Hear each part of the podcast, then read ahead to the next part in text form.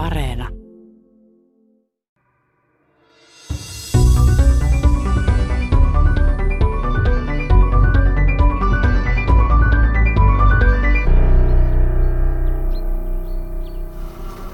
Tiesitkö, että kotimaisen tomaatin ja mansikan pölyttää yhä useammin belgialainen, tehdashallissa kasvanut kimalainen? Suomen kenties tärkein pölyttäjä tarhamehiläinen sen sijaan tuotiin tänne alun perin Italiasta.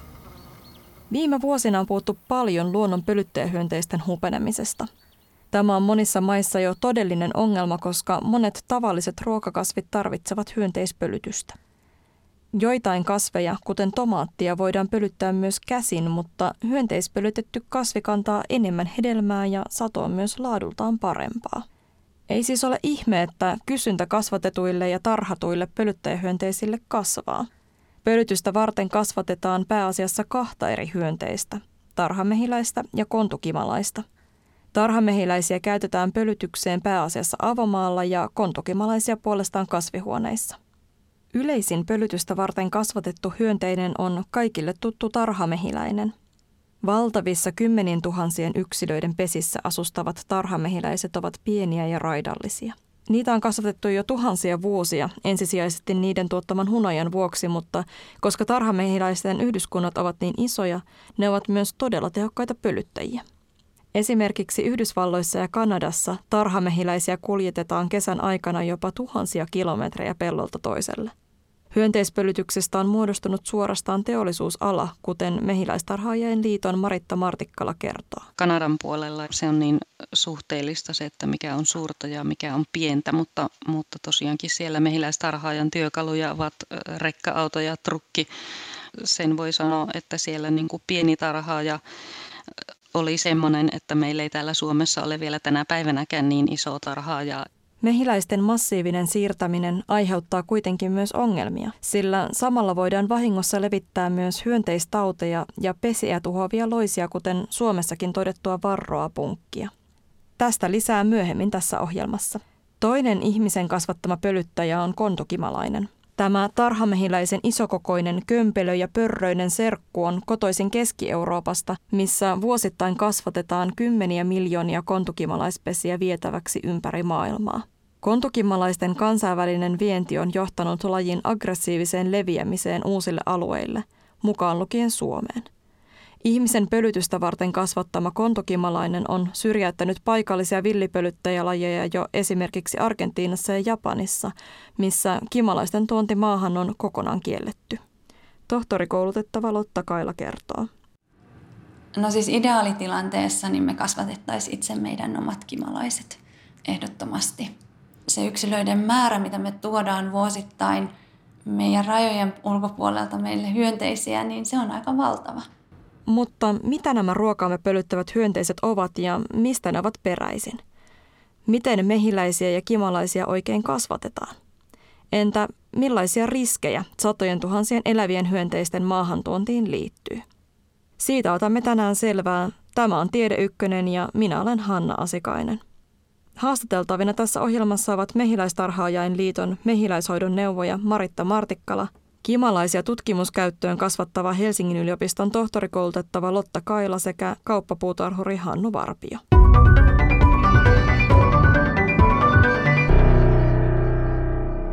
Kimalaisten järjestelmällinen käyttö pölytyksessä on tarhamehiläisiin verrattuna varsin nuorta – Mehiläisiä on tarhattu jo tuhansia vuosia, mutta menetelmät kimalaisten kaupalliseen kasvatukseen keksittiin vasta 1980-luvulla Belgiassa ja Hollannissa.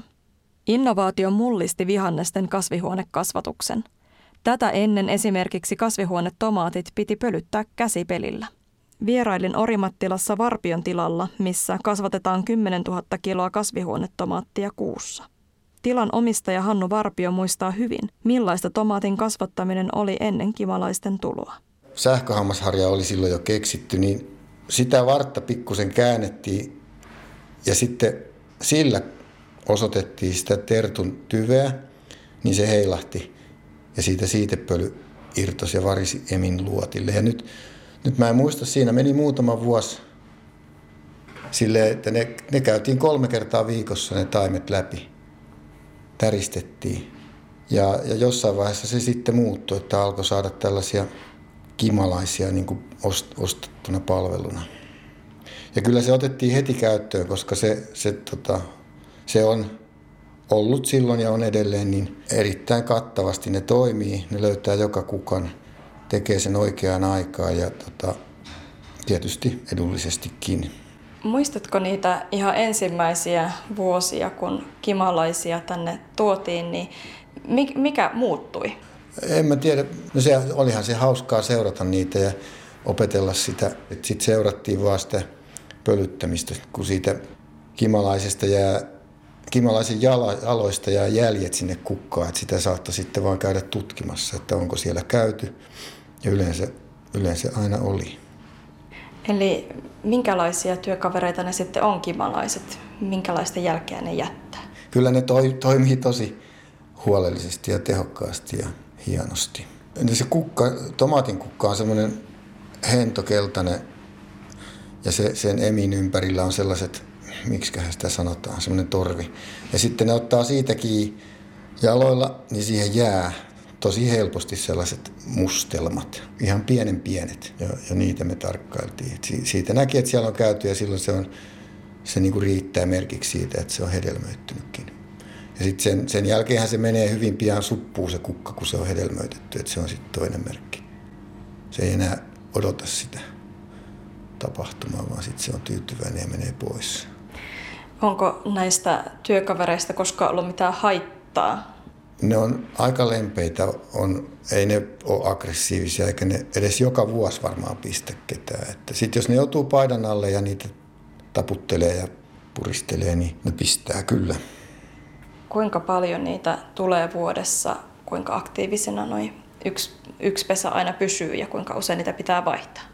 Meillä tuli keväällä kahden viikon välein, kun oli tosiaan sitä valotusta. Siinä, siinä tilanteessa niitä jotenkin tarvitaan enemmän tai ne pesät ei kestä niin hyvin. Ja siitä huolimatta täristettiin myös käsin silloin talvella, mutta nyt, nyt tuossa toukokuun aikana lopetettiin valojen polttaminen kokonaan ja sitten se neljän viikon välein uusi pesä on ihan hyvä. Mistä nämä sun kimalaiset oikein on peräisin? Nämä tällä hetkellä on käytetty hollantilaisia kimalaisia. Vaikka vuosittain maailmassa myydään kymmeniä miljoonia kimalaispesiä, on niiden kasvatus vain muutaman eurooppalaisen yrityksen käsissä. Kasvatustekniikat ovat tarkoin varjeltuja yrityssalaisuuksia. Mutta miten kimalaisia sitten voi kasvattaa suljetuissa oloissa? Helsingin yliopiston tohtorikoulutettava Lotta Kaila kasvattaa kimalaisia tutkimustarkoituksiin Viikin kampuksella. No nyt keväällä on ollut, mä oon koko kevään kasvattanut kimalaisia Siis konkreettisesti on käynyt tuolta meidän Viikin yliopiston kampuksen kukkaistutuksista ottamassa kiinni kimalaisia, kimalaiskuningattaria ja vienyt meidän Viikin äh, kellarissa. Mulla on semmoinen kasvatuskammio. Vienyt ne sinne ja, ja tota, osa niistä on sitten lähtenyt perustaa sinne pesää. Ne pitää ottaa aikaisin keväällä ennen kuin ne on itse löytänyt pesän. Eli ne on paritellut syksyllä ja nyt sitten on talvehtinut maan sisällä ja lähtee lentoon, niin siinä vaiheessa mä otan ne kiinni. Sitten ne kuningattaret saa seurakseen seuramehiläisiä, jotka on siis vastakuoriutuneita mehiläisiä. Ja ne sitten palvelee sitä kuningatarta siellä. Ja se on aika mielenkiintoinen juttu, koska luonnossa ne kimalaiset lähtee rakentamaan sitä pesää ihan yksin. Mutta sitten kasvattamossa niin jostain syystä ne, ne pesät onnistuu paremmin, kun siellä on niitä seuramehiläisiä. Ja siinä vaiheessa mulla ei ole ihan hirveästi muuta tehtävää kuin antaa niille ruokaa ja suoraan sanottuna toivoa parasta. toivoa, että ne lähtee siitä sitten rakentaa pesää. Katsotaan tässä yhtä sun näistä onnistuneista pesistä. Mitä me oikeastaan tässä nyt nähdään? No me nähdään tässä kimalaispesä, joka on tuommoinen aika jos mehiläisiin vertaa, niin aika sotkunen pesä. Eli tarhamehiläisellä on sellaiset nätit kennostot, mihin ne järjestelmällisesti kaiken kerää. Ja kimalaisella on enemmänkin tämmöinen toukkaklöntti. eli, eli se on tuommoinen uh, kasa, joka on täynnä koteloita, jotka on pallomaisia. Sitten siellä on kuningatar, joka munii munia lisää ja hoitaa toukkia ja sitten se on täynnä. Tässä on ehkä 15-20 kimalaista, jotka sitten myös ruokkii niitä toukkia tuossa koko ajan ja hääräilee. Siellä on isompia ja pienempiä kimalaisia.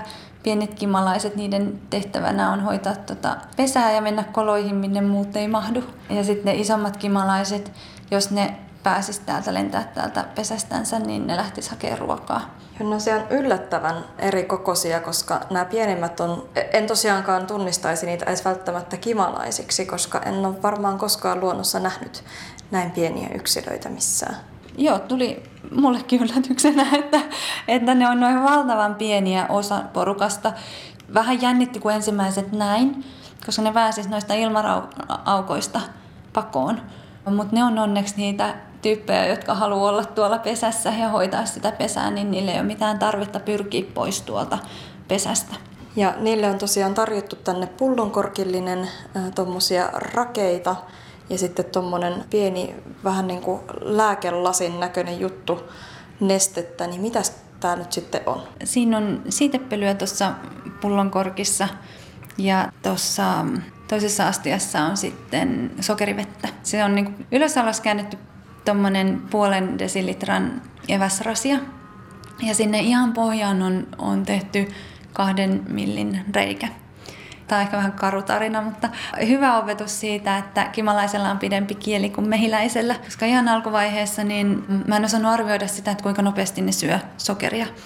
Niin yksi aamu, kun tulin kasvattamolle, niin seuramehiläiset oli kuollut koska se sokeripinta oli laskenut alas ja kimalaisen kieli oli riittävän pitkä niin, että se sai syötyä sitä sokeria vielä, mutta lyhytkielisemmät seuramehiläiset oli sitten valitettavasti nääntynyt nälkään. Et, et, vähän karu, mutta konkreettinen opetus siitä, että A, että kimalaisen kieli on pidempi kuin mehiläisen, mutta B myös se, että, että pitää muistaa vaihtaa sokerit tarpeeksi usein. Suomessa kimalaisia on tutkittu vielä verrattain aika vähän, niin minkälaisia kimalaislajeja meillä täällä on ja mitä niistä oikein tiedetään? Meillä on Suomessa yhteensä 37 kimalaislajia ja lajista riippuen niistä tiedetään enemmän tai vähemmän. Kontukimalaisesta tiedetään aika paljon, koska se on se kimalainen, jota kasvatetaan kaupallisesti tai sitä käytetään kasvihuonetuotannossa ympäri maailmaa ja siitä tiedetään siis aika paljonkin. Sitten on erilaisia kimalaisia, on lyhytkielisiä kimalaisia ja pitkäkielisiä kimalaisia ja loiskimalaisia ja sillä lailla niin kuin erilaisia kimalaisia tosi, tosi paljon. Käyttäytyykö erilaiset kimalaiset sitten myös eri tavoin? Käyttäytyy ne eri, eri tavoin, joo. No ihan se kielen pituuskin, kun sanoin, että on pitkäkielisiä ja lyhytkielisiä, niin ohjaa siihen, että millaisilta kukilta saa ravintoa. Että jos on syvempiä kukkia, niin silloin tarvitaan pidempi kieli kuin sitten jos on on semmoisia vähän niin kuin matalampia kukkia, mihin lyhyemmälläkin kielellä pääsee. No se, mikä on minusta aika mielenkiintoista, mielenkiintoinen taito, että ne osaa opettaa toisiaan ja oppia toisiltaan. Eli esimerkiksi tämmöinen taito härkäpavun kukasta, niin kuin silloin aika syvä kukka, niin ne kimalaiset ei välttämättä jaksa mennä sinne sitä oikeaa ja suunniteltua reittiä, että ne pölyttäisi sen härkäpavun, vaan ne napsasee sieltä niin kuin kukan tyvestä palan pois ja varastaa sen, sen meden. Ja se on ymmärtääkseni semmoinen taito, minkä kimalaiset pystyy opettaa toisille kimalaisille. Eli mitä pidemmälle mennään kesään, niin sitä enemmän näitä niin kuin meden varastajia on siellä pellolla, koska ne oppii sen taidon toisiltaan. Minkälaisia pölyttäjiä kimalaiset sitten on? Minkä takia ne jotenkin, tai ovat niin erinomaisia pölyttäjiä? Kimalaiset on erinomaisia pölyttäjiä, jos mietitään sitä koko ryhmää. Niin ainakin sen takia, että kun ollaan siitä kielen pituudesta puhuttu, niin silloin ne pystyy pölyttämään erilaisia kukkia. Eli se kirjo on aika, aika laaja, mitä pystyvät pölyttämään. Niin sillä lailla ne on, ne on merkityksellisiä esimerkiksi tomaatin tai paprikan pölyttämisessä, niin ne vaikuttaa olevan aika paljon tehokkaampia kuin esimerkiksi tarhamehiläiset. Niin mistä se sitten johtuu? Onko se just tähän kielen pituuteen tai kokoon vai mihin se liittyy? Se värinä, millä kimalainen värisee, kun se lentää, niin on ainakin tomaatin kukalla jollain lailla just oikea ja täydellinen, että se pölyttää tomaatin hyvin.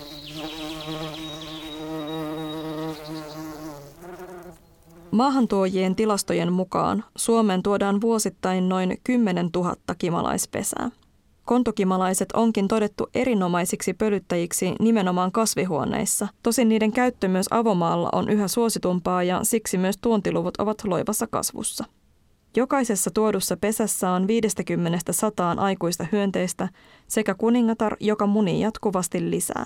Joka vuosi Suomeen tuodaan siis ainakin satoja tuhansia eläviä kimalaisia.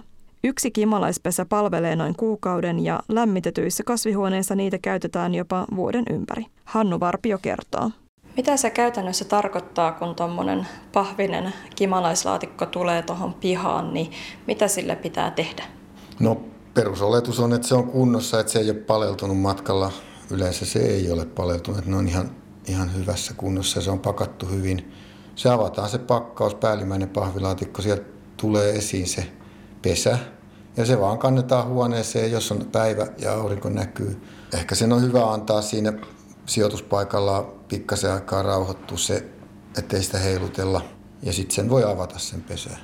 Ne lähtee sieltä tutkimaan, että mihin ne on joutunut ja tekee sen suunnistuslennon ja sitten ne lähtee hommiin. Sinne ei hirveän kauan nokka sitten.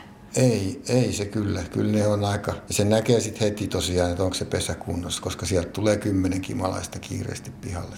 Entäs sitten, kun se ei enää sitten toimi se pesä eikä pölytys enää yhtä tehokasta, niin millä tavalla ne pesät sitten hävitetään? No me on annettu niiden olla tuossa, että syksyyn mennessä ne sitten kyllä kerätään pois. Kun alkaa lokakuu häämöttää, niin, niin tota, jos ei siellä mitään elämää näy, niin sitten se joutuu pois. Ja meneekö ne ihan sitten sekajätteen mukana, pystyykö ne jotenkin kierrättää vai poltetaanko ne vai no, mitä? No mä oon laittanut ne energiajätteeseen jos ne näyttää kuolleilta. Entäs sitten, jos siellä vielä joku surisee vastaan? No sitten täytyy odottaa, panna se sivuun katsoa, että lähteekö ne johonkin suuntaan. Kyllä ne yleensä, yleensä sitten hiljenee tietysti, kun huone, huone menee kylmäksi. Viime vuosina luonnossa esiintyvien villien pölyttäjien väheneminen on ollut huolestuttava uutinen maailmalla. Syynä kantojen hupenemiseen ovat hyönteisten elinympäristöjen katoaminen – hyönteismyrkyt, ilmastonmuutos sekä vieraslajit, jollainen kasvihuoneisiin tuotava kontukimalainenkin monissa maissa on. Vaikka luonnonpölyttäjien vähenemisestä on puhuttu paljon, ei Suomessa itse asiassa tiedetä tarkkaan, paljonko kimalaisia luonnossa on. Kansallinen kimalaisseuranta aloitettiin vasta kesällä 2019. Se kuitenkin tiedetään, että tuontipölytyksessä käytetty kontukimalainen on Suomessa varsin tuore tulokas. Ensimmäiset havainnot lajista tehtiin luonnossa vasta 1990-luvulla. Siis vain pari vuotta sen jälkeen, kun niitä alettiin käyttää kasvihuoneissa. Luonnossa kontukimalaisia on aiemmin esiintynyt Turkista aina Isoon Britannian saakka. Nykyisin kontukimalainen on jo varsin tuttu näky varsinkin Etelä-Suomessa. Niiden tulosta tiedetään tai oletetaan, että ne on kasvihuonekarkulaisia, eli just näitä kasvihuoneella kun pölytetään, niin sieltä on sitten päässyt karkaamaan yksilöitä ja ne on levinnyt luontoon. On myös mahdollista, että osa kimalaisista on luontaisesti levinnyt, koska myös meidän ilmasto on muuttunut suotuisammaksi. Niin miten ne sitten pääsee sieltä kasvihuoneista karkuun?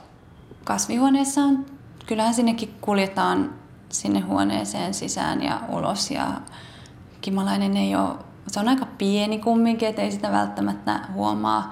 En tiedä, voisiko tuuletuksen yhteydessä, kun sitä tuuletetaan kesällä sitä kasvihuonetta, niin, niin päästä silloin leviämään. Mä en osaa sanoa, että miten ne pesät yleensä hävitetään. Eli siinä vaiheessa, kun pölytystyö on tehty, niin mä en tiedä, että mitä niille siinä vaiheessa tehdään. Eihän ne ole ihan täysin suljettuja tiloja ne kasvihuoneetkaan. Mutta käytännössä tarkoittaako se sit sitä, että nämä pesät niin pystyy sitten tuottamaan esimerkiksi niitä uusia kuningattaria, jotka sitten leviää? Joo, se on se kuningatar, joka leviää ja, ja tässä nyt tietenkin se, että et eihän niitä tuoda vain kasvihuoneille, vaan, kasvihuoneisiin, vaan niitä tuodaan myös avomaalle. Eli omenaa, mansikkaa ainakin pölytetään tuontikimalaisilla. Ja ne määrät on aika isoja. Voiko tämmöistä tulokaslajista olla jotain haittaa täällä? Tulokaslaji saattaa viedä tilaa meidän omilta luonnonvaraisilta pölyttäjiltä. Eli se on semmoinen yksi haittatekijä, mikä voi olla. Ja, ja toinen sitten sellainen, että jos me tuodaan hirveästi koko ajan ulkoota meille hyö, niin kuin kivalaisyksilöitä, jotka on kasvanut jossain muualla kuin meidän luonnossa, niin taudit saattaa leviä. Eli ne voi tuoda tänne sellaisia tauteja, mitä meillä ei vielä ole. Britanniassa tuossa 2013 tehtiin tutkimusta näistä Belgiasta ja Hollannista tuoduista kimalaispesistä. Siellä löydettiin, että jopa lähemmäs 80 prosenttia niistä pesistä, niin niillä oli jotain tämmöisiä loisia tai tauteja siellä mukanaan. Kuinka iso riski se on, että sitten sieltä tulee jotain semmoisia tauteja meille Suomeenkin? No onhan se ihan yhtä lailla kuin Britanniassa se on riski, niin samoista kasvattomoista ne tietääkseni tulee ne kimalaiset meillekin. Kontukimalaisten mahdollisesti Suomessa aiheuttamista ongelmista ei vielä tiedetä. Tosin Suomen suurin kimalaisten maahantuoja Shetelig kertoi Ylelle, ettei heille ole koskaan tullut yhteydenottoja puutarhureilta tauti- tai loisepäilyjen vuoksi. Silti kansainvälinen kimalaiskauppa on ajanut jo ainakin yhden lajin sukupuuton partaalle – Vuonna 2015 tutkijat Argentiinassa totesivat maahantuontojen kontukimalaisten syrjäyttäneen Patagonian alueella aiemmin yleisen kimalaislajin, tieteelliseltä nimeltään Bombus dalbomi. Bombus dalbomi on maailman suurin kimalaislaji, jonka kuningatar voi kasvaa jopa yli neljän senttimetrin pituiseksi. Nyt laji on kadonnut lähes kokonaan. Syynä on todennäköisesti kontukimalaisten mukanaan tuoma sairaus, jota ei aiemmin esiintynyt Etelä-Amerikan mantereella. Maailman suurinta kimalaista kohtaa siis sama kohtalo kuin mantereen alkuperäisasukkaita viisi vuosisataa aiemmin, kun Etelä-Amerikan suuret sivilisaatiot tuhoutuivat eurooppalaisten löytöretkelijöiden mukanaan tuomiin kulkutauteihin. Myös Japanissa kahden alkuperäisen kimalaislajin kannat ovat romahtaneet sen jälkeen, kun kontukimalaiset ilmestyivät saarivaltioon. Sen sijaan Australian Tasmaniassa ei aikaisemmin esiintynyt lainkaan kimalaisia luonnossa. Kimalaisten ilmestyttyä saarelle 1990-luvun alkupuolella puutarhaistuksista karannut lupiini yleistyi ja alkoi vallata alaa Tasmanien kotoperäisiltä kasveilta. Ennen kimalaisten tuloa lupinille ei löytynyt saarelta sopivaa pölyttäjää. Se lupini esimerkki on mulle sellainen aika niin kuin, musta tosi mielenkiintoinen, että ei tulisi ensimmäisenä ajatelleeksi, että ne välilliset vaikutukset, että se saattaa välillisesti vaikuttaa niin voimakkaasti sitten isompaan kokonaisuuteen ympäristössä, että ei olekaan vain yksi laji, joka syrjäytetään, vaan kokonaisia alueita jonkun tulokas kasvin kanssa sitten. Voiko näille karkkureille sitten mitään sen jälkeen, kun ne on siellä luonnossa jo? Siis lajin hävittäminen on tosi haastavaa. Varmaan se, mitä voidaan tehdä, niin yrittää pitää ne kannat mahdollisimman alhaisina ja pyrkiä estämään sitä leviämistä. Mutta tota, se, että, että onnistuisi hävittämään kontukimalaisen kokonaan, kun se jollekin alueelle on levinnyt, niin näin aika haastavana. Et sen takia mun mielestä se ennaltaehkäisevä toiminta on, on kaikista tärkeintä. Ja sen takia myös on hirveän tärkeää, että kun voidaan olettaa, että ne levittää tauteja, niin että me ennakolta estettäisiin esimerkiksi uusien tautien leviäminen meille. Miten sitä tehdään, eli millä tavalla näihin ongelmiin on sitten eri paikoissa puututtu? No tietyt maat, muistaakseni Norja ja Japani, niin on rajoittanut kimalaisten tuontia. Ainakin ne maat, että se on yksi tapa. Ja, ja itse asiassa Suomessakin ruokavirasto valvoo niitä määriä, eli joutuu rekisteröimään, rekisteröitymään tällaiseen rekisteriin, jos tuo kimalaisia Suomeen. Mutta sehän ei vielä niin itsessään estä niiden tautien tai sen uuden lajin leviämistä. Mutta se ehkä antaa vähän kuvaa siitä, että kuinka suurta se toiminta on ja että pitäisikö ryhtyä toimenpiteisiin.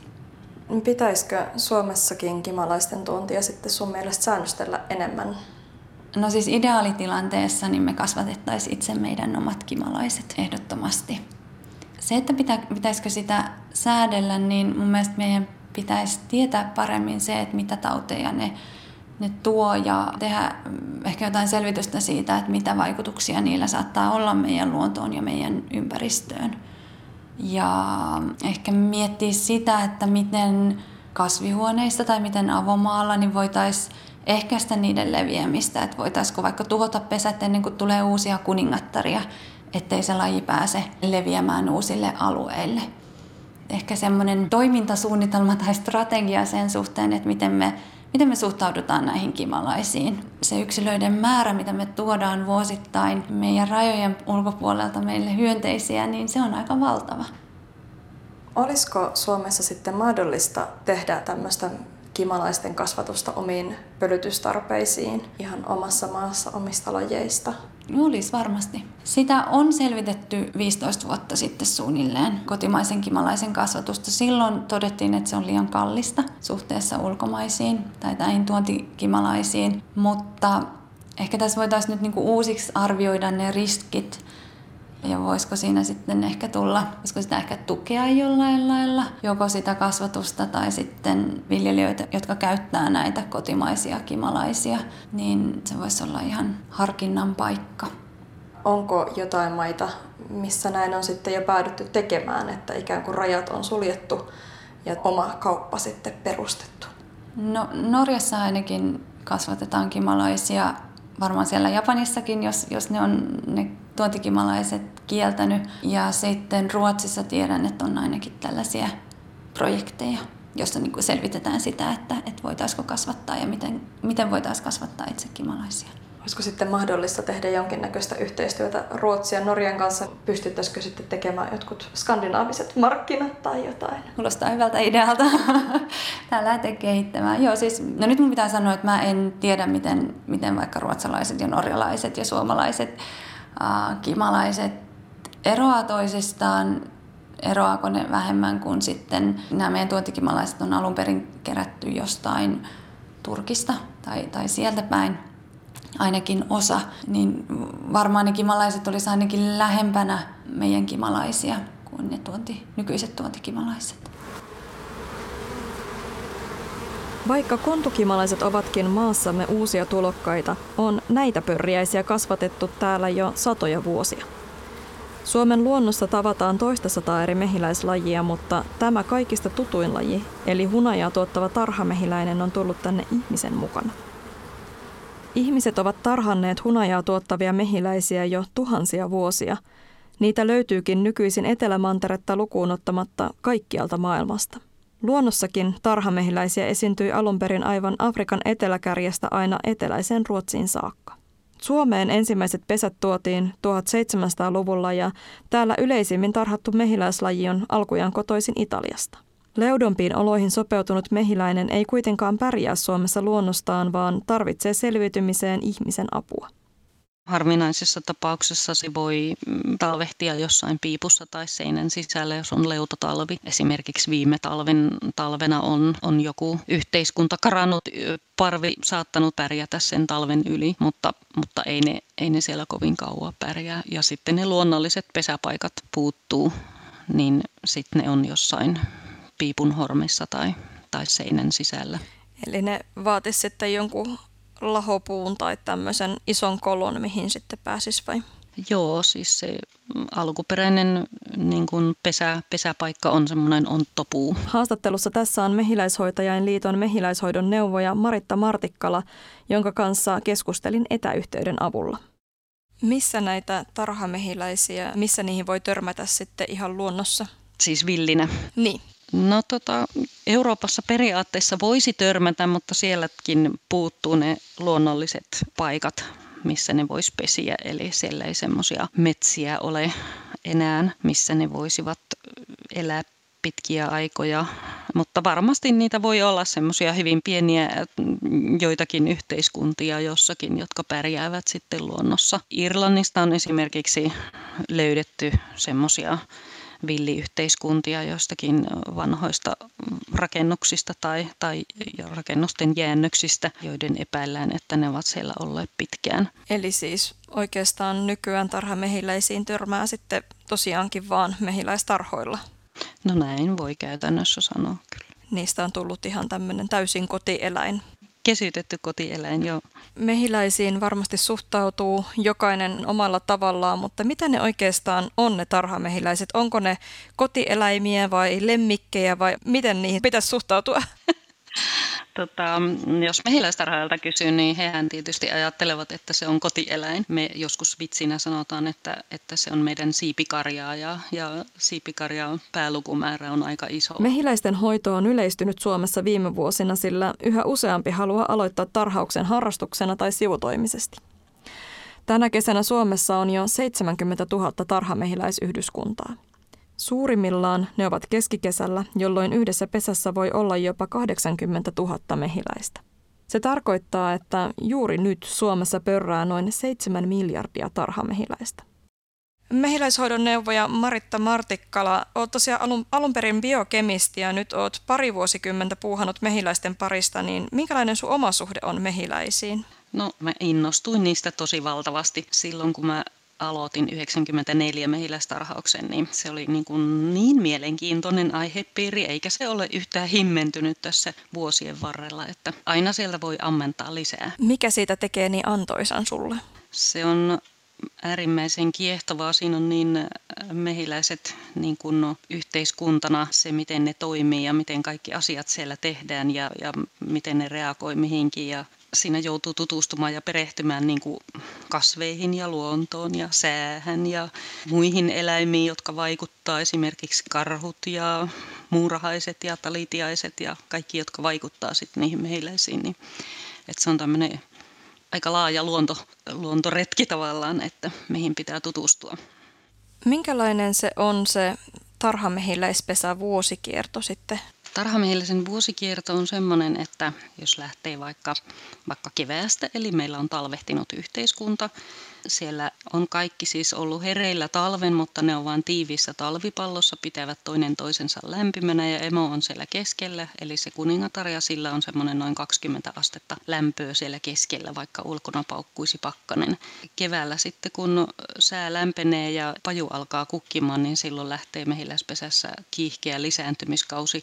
Emo alkaa munimaan siellä pesässä ja talvimehiläiset siellä alkaa kuolemaan siinä vaiheessa sitten alkaa lisääntymään, kun kaikki talvimehiläiset mehiläiset on vaihtunut nuoriksi uusiksi kevään mehiläisiksi, niin väkimäärä lisääntyy, että jos talvella on noin 10 000, niin kesällä sitten heinäkuulla, niin siellä voi olla 60 000 työläistä sitten työn touhussa. Ja vadelma on semmoinen mehiläistarhaajille semmoinen pääsatokasvi, merkkikasvi tavallaan, ja silloin se pääasiallisesti se hunajasato kerätään pesään, eli, eli heinäkuu on semmoinen riippuu nyt sitten vähän, että minkälainen kesä on ollut, niin siitä, että kuinka, onko se viikkoa tai kahta ennemmin tai jälkeen, mutta, mutta yleensä heinäkuulla. Ja silloin sitten sen jälkeen, kun sato loppuu, luonnosta tai semmoinen niin kuin valtava sato, mistä mehiläisetkin saa varastoon hunajaa, niin sen jälkeen sitten tarhaaja ottaa sen hunajan sieltä pois ja, ja antaa niille tilalle sitten sokeriliuosta, jonka mehiläiset valmistavat ihan samalla tavalla kuin kukkien meden sinne kennoihin,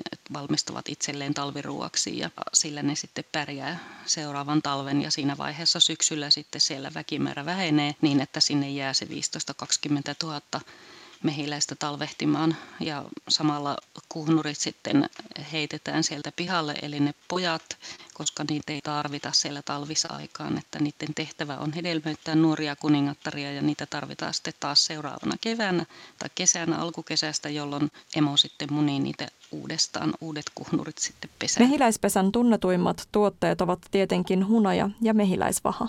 Kuitenkin tarhamehiläisten merkittävin palvelus ihmisille on niiden ilmiömäinen kyky pölyttää ruokakasveja.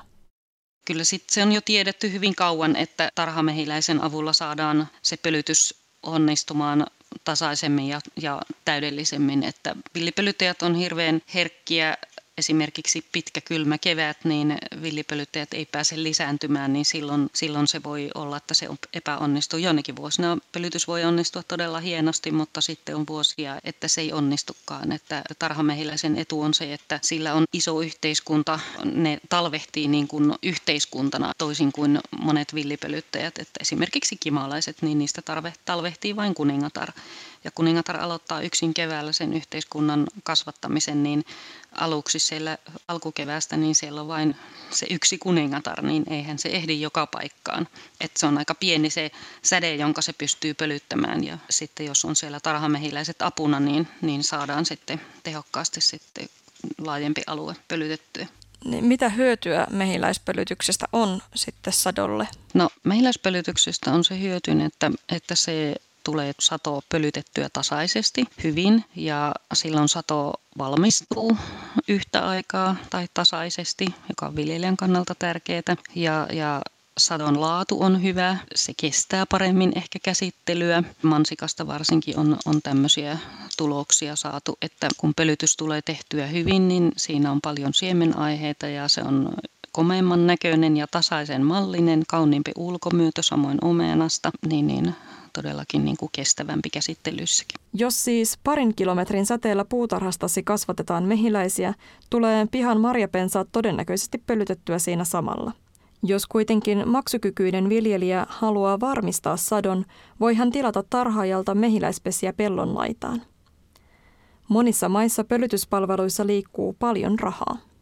Suomessa sitä ei vielä nyt niin kuin käytetä sillä tavalla, että se olisi joku mehiläistarhaajan päätuote ikään kuin, mutta jos mennään tuonne ulkomaille, vaikka tuonne Amerikan mantereelle, niin siellähän se voi olla mehiläistarhaajan ihan pääasiallinen tuote, että se tarjotaan, tarjotaan pölytyspalvelua. Kuinka suuri kysyntä Suomessa on sitten tarhamehiläisten pölytyspalveluille?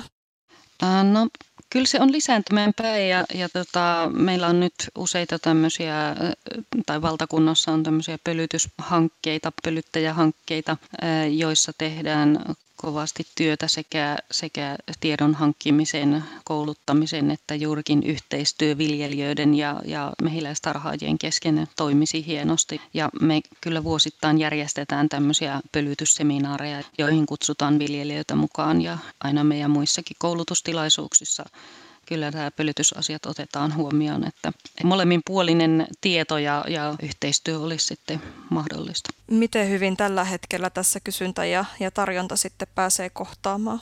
No mm, paikotellen ei aina, aina kohtaa. Ja siinä on, on tietysti aina sekin, että jos se pölytyspalvelun tarjoaja on liian kaukana siitä tarvitsijasta, niin, niin, niin tota, se ei sitten kannata kannata sille pölytyspalvelua tarjoavalle tarhaajalle lähteä jonnekin tosi kauas kuljettamaan mehiläisiä ja sitten mahdollisesti siinä joutuu käymään jonkun hoitokäynninkin vielä, niin siinä tulee niin kuin paljon työtä. Olet myös itse käynyt Yhdysvalloissa ja Kanadassa ja nähnyt siellä, minkälaista mehiläisten hoito siellä päin maailmaa on. Esimerkiksi Yhdysvalloissahan tarhaajat siirtelee pesiä pitkiäkin matkoja useita kertoja vuodessa, niin minkälaista se on se meininki siellä Atlantin toisella puolella? No sehän on suurta, että, että USAssa en ole mehiläistä rahoihin käynyt tutustumassa, mutta, mutta Kanadan puolella ja, ja tota, sen, sen voi sanoa, että siellä niin kuin pieni tarhaaja oli semmoinen, että meillä ei täällä Suomessa ole vielä tänä päivänäkään niin iso tarhaajaa, että se on niin suhteellista se, että mikä on suurta ja mikä on pientä, mutta, mutta tosiaankin siellä mehiläistarhaajan työkaluja ovat rekka-auto ja trukki, että se on suurta. Minkä verran sitten pienellä tarhaajalla Kanadassa on mehiläisiä? No muutama tuhat pesää ja meillä Suomessa on suurimmalla tarhaajalla noin 1500 pesää. Niin, että täällä suurimmalla on sitten vähemmän kuin siellä niillä ihan pienillä. Niin. Nimenomaan. Mutta tosiaan kyllä sanotaan vaikka Unkarissa ja Ranskassakin, niin tota, siellä ja Italiassa meillä tarhaajat kulkevat niin kuin sen jonkun tietyn satokasvin mukana ja, ja siirtävät pesiä niille sitten tuottamaan hunajaa, mutta ei ehkä ne viljelyalat ole niin laajoja kuin mitä siellä USAssa. Kuinka pitkiä matkoja tuolla Keski-Euroopassa ja Etelä-Euroopassa sitten siirretään mehiläisiä? No esimerkiksi Italiassa ihan maan päästä päähän. Joo, eli siellä sitten liikutaan pitkiä matkoja ja isoilla autoilla. Joo, kyllä se ei se sitten kannata lähteä ihan muutamaa pesää kuljettamaan, että kyllä ne sitten on kuitenkin kymmeniä tai satoja pesiä ainakin jota siirretään. Mehiläisten siirtäminen parhaimmillaan jopa maasta toiseen ei ole riskitöntä, koska ne voivat levittää mukanaan tauteja ja loisia pesästä toiseen. Erityisesti Yhdysvalloissa tarhamehiläisten joukkokuolemat ovat jo pitkään nostaneet kysymyksiä paikallisten mehiläishoitotapojen järkevyydestä. Puhutaan vielä pikkusen Yhdysvalloista. Siellähän on viimeisen kymmenen vuoden aikana on puhuttu paljon tästä tarhamehiläisten massakuolemista ja nyt tässä ihan viime vuonnakin yhdysvaltalaisista tarhaajista kertoo, että mehiläisistä on kuollut kauden aikana jopa 40 prosenttia, jos se tavallisesti se on semmoinen 15 prosenttia, niin mistä tässä on oikeastaan kyse? Sitähän on tutkittu tosi paljon siitä lähtien, kun, kun tota, niitä rupesi tapahtumaan siellä ja itse olin jo, jo heti sitä mieltä, että siellä on niin monta asiaa siinä vaikuttamassa, niin kuin aina mehiläisten talvikuolemaan, niin se ei, se ei ole niin yksiselitteinen juttu, vaan siellä on monta tekijää vaikuttamassa. Yksi on se stressi, mitä se pölytyspalvelu, aika rankka pölytyspalvelu, mitä siellä päin tehdään. Eli niitä kuljetellaan todellakin pitkiä matkoja ja sitten ne laitetaan semmoiselle alueelle, jossa on jotakin yhtä kasvia valtavat alueet, jolloin mehiläisten ravitsemus on hyvin yksipuolista. Eli niillä, ne saattaa niiden immuunijärjestelmä olla vähän huonommassa kunnossa senkin takia. Eli yhdessä stressi, huono ravitsemus ja sitten myös ympäristöstä tulevat tekijät, eli kaikki torjunta-aineiden käytöt sitten niiden mehiläisten omien sairauksien hoidossa käytetyt, eli esimerkiksi varroapunkin torjunnassa käytetyt aineet, kaikki ne rasittaa ja kuluttaa. Ja sitten kun mennään jonkun kriittisen rajan yli, että nämä stressitekijät yhdessä sitten niin kuin muodostaa semmoisen fataalin kombinaation, eli sitten se pesä ei enää, yhteiskunta ei kestäkään sitä. Miten täällä EU-alueella, niin saako mehiläisiä kuljettaa sitten maasta toiseen ihan, ihan tuosta vaan vai onko siinä jonkinnäköisiä säädöksiä? Kuka sitä seuraa?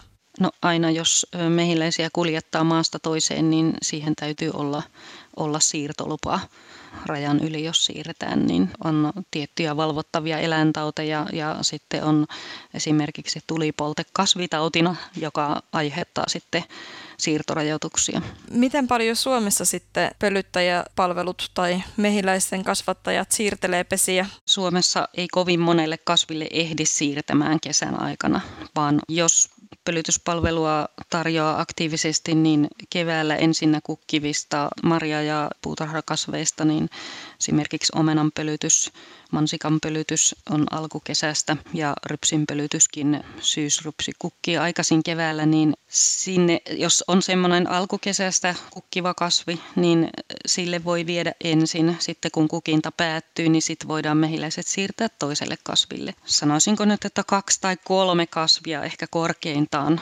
kerkee Suomessa pölyttämään, että Suomessa kaikki kukkii niin nopeasti, kesä on lyhyt, niin, niin, niin täällä ei, eikä täällä ole semmoisia selviä katkoksia esimerkiksi kukinnoissa, että voitaisiin siirtää sillä tavalla kuin esimerkiksi Keski-Euroopassa. Ja ne duunaritko ei siitä pahastu, että heitä sitten siirrellään?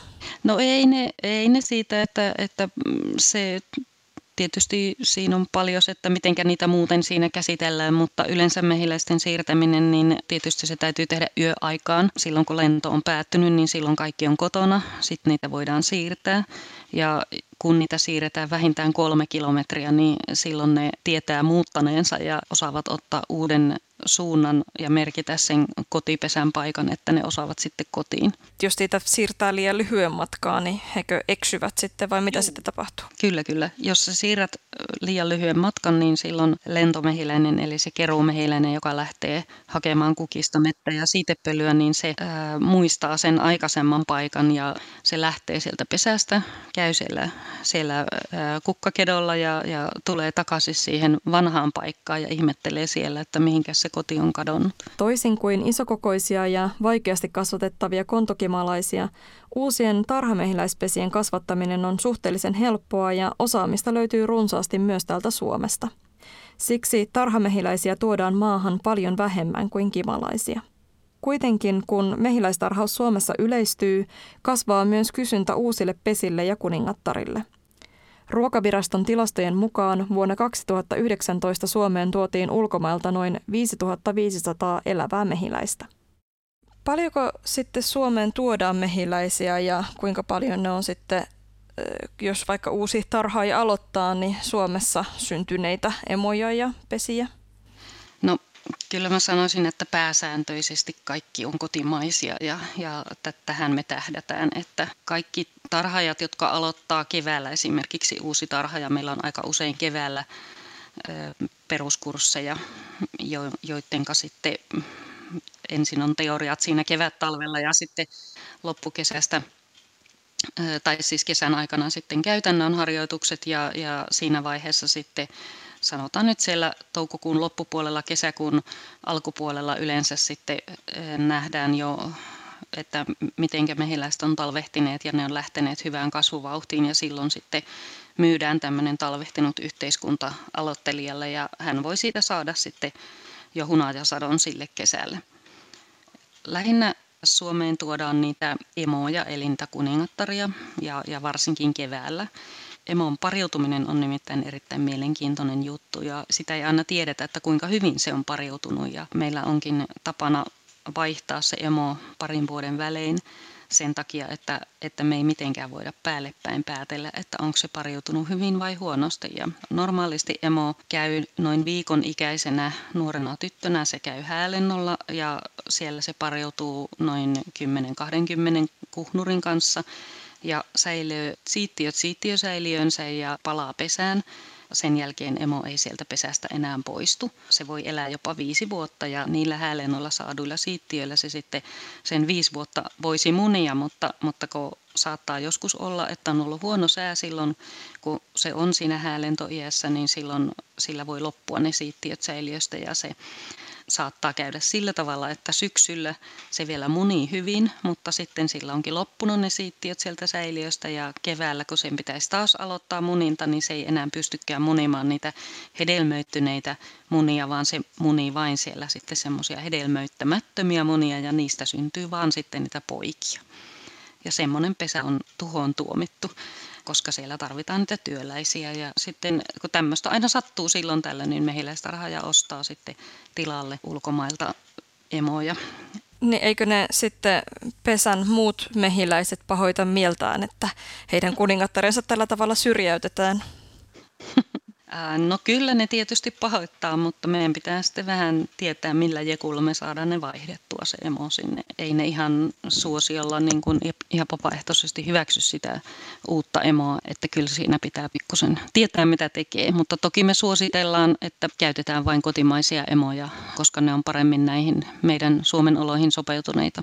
Mitä riskejä siinä ulkomailta tuomisessa sitten on? Siinä on juurikin tämä, että ne ei ole tämän näihin oloihin sopeutuneita, niin, niin ne pesät eivät menesty talvea täällä. Tai sitten siellä on aina se tautiriski totta kai olemassa, että sieltä tulee jotakin semmoisia, mitä meillä ei, ei vielä ole. Yksi esimerkki tästä voisi kertoa sen, että Ahvenanmaa on tämmöinen alue, jossa ei esimerkiksi ole tämmöistä varroapunkkia, joka on aika yleinen jo ympäri maailman, mutta, mutta siellä on pidetty tai kasvatettu omia emoja ja, ja ostettu omia yhteiskuntia siellä, eikä ole tuotu siellä mistään, niin silloin se on säilynyt tämmöisenä varroapunkittomana alueena ja tällä hetkellä 2013 vuonnahan Ahvenanmaa sai tämmöisen statuksen, että se on varroa vapaa-alue ja sinne ei saa tuodakaan mehiläisiä. Eli suojellaan sitten niitä muita pesiä ja sitä ympäröivää luontoa ja luonnonpölyttäjiä sitten taudeilta. Niin, niin kyllä, kyllä. Mutta sen, että nimenomaan tämä varroapunkki on, on todella iso asia mehiläistarhaajalle, että täytyy vaalia, että he pysyisivät mahdollisimman pitkään sitten ilman sitä, koska siitä tulee lisätyötä ja ongelmia siihen tarhaukseen sinänsä, että mehiläiset pärjäävät.